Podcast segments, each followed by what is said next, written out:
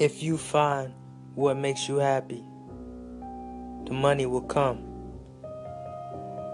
But having a million dollars and being miserable is worthless. Everyone's search in life is for happiness and peace. How can you get paid for being you? What job would you take and do it for free? What is your true purpose? What is your deep passion? What is your burning desire? You know, one one of the things that I don't know if it's a good thing or a bad thing, but it works for me is I have this thing where I don't want to live with regrets. I don't want to be talking to my children and uh, you know they ask me about life and all I have to say or refer back to is the old days, the glory days, the golden years. I want when they're asking me a question, I want it to be tailored to the now. How are you doing the things that you're doing now? How did you get to where you are now? How do you keep progressing? How are you continuously elevating? How have you been doing this for many years, for decades, for centuries? How do you continue to expand your brain, your mind? How do you continue to change? How do you continue to, to evolve? How do you continue to spread love throughout the universe? What were some of your challenges along the way? One of my biggest challenges personally is impressing others. It is not your purpose and it is not beneficial to try to impress others. The person you should try to impress, I don't know where you're at right now, but go to a mirror and you'll see everyone you should be trying to impress. You should you should see that that may also very well be your biggest critic.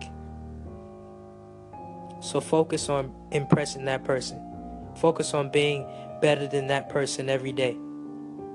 You know, there's a quote that says, if you focus on being 1% better every day, by the end of the year, you'll be 365% better. And that's true.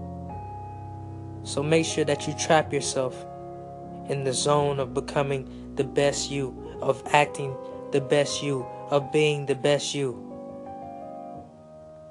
Don't get trapped by the past, don't get trapped by the future. Focus on now. They call the present the present because it is a gift. The moment is a gift.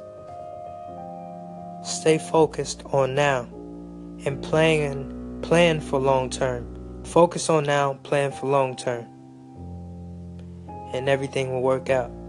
But the first step is knowing thyself and finding what makes you happy. There's more than one way to skin the cat.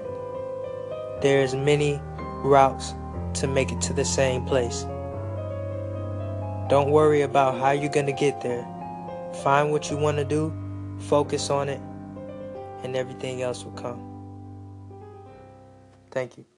One of the best things I could pass on to you is a good read.